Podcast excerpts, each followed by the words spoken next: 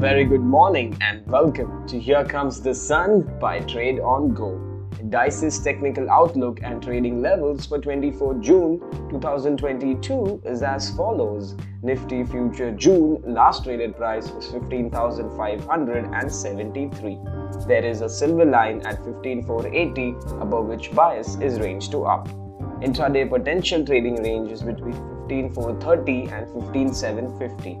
Buy on dip at around 15430 or 15230 the stop loss of greater than 70 points. Sell on rise at around 15760 or 15900 with a stop loss of greater than 70 points. As far as Bank Nifty futures is concerned, its last traded price was 33187. There is a silver line at 32800 trading above which bias is range to up. Intraday potential range is 32,600 and 33,850.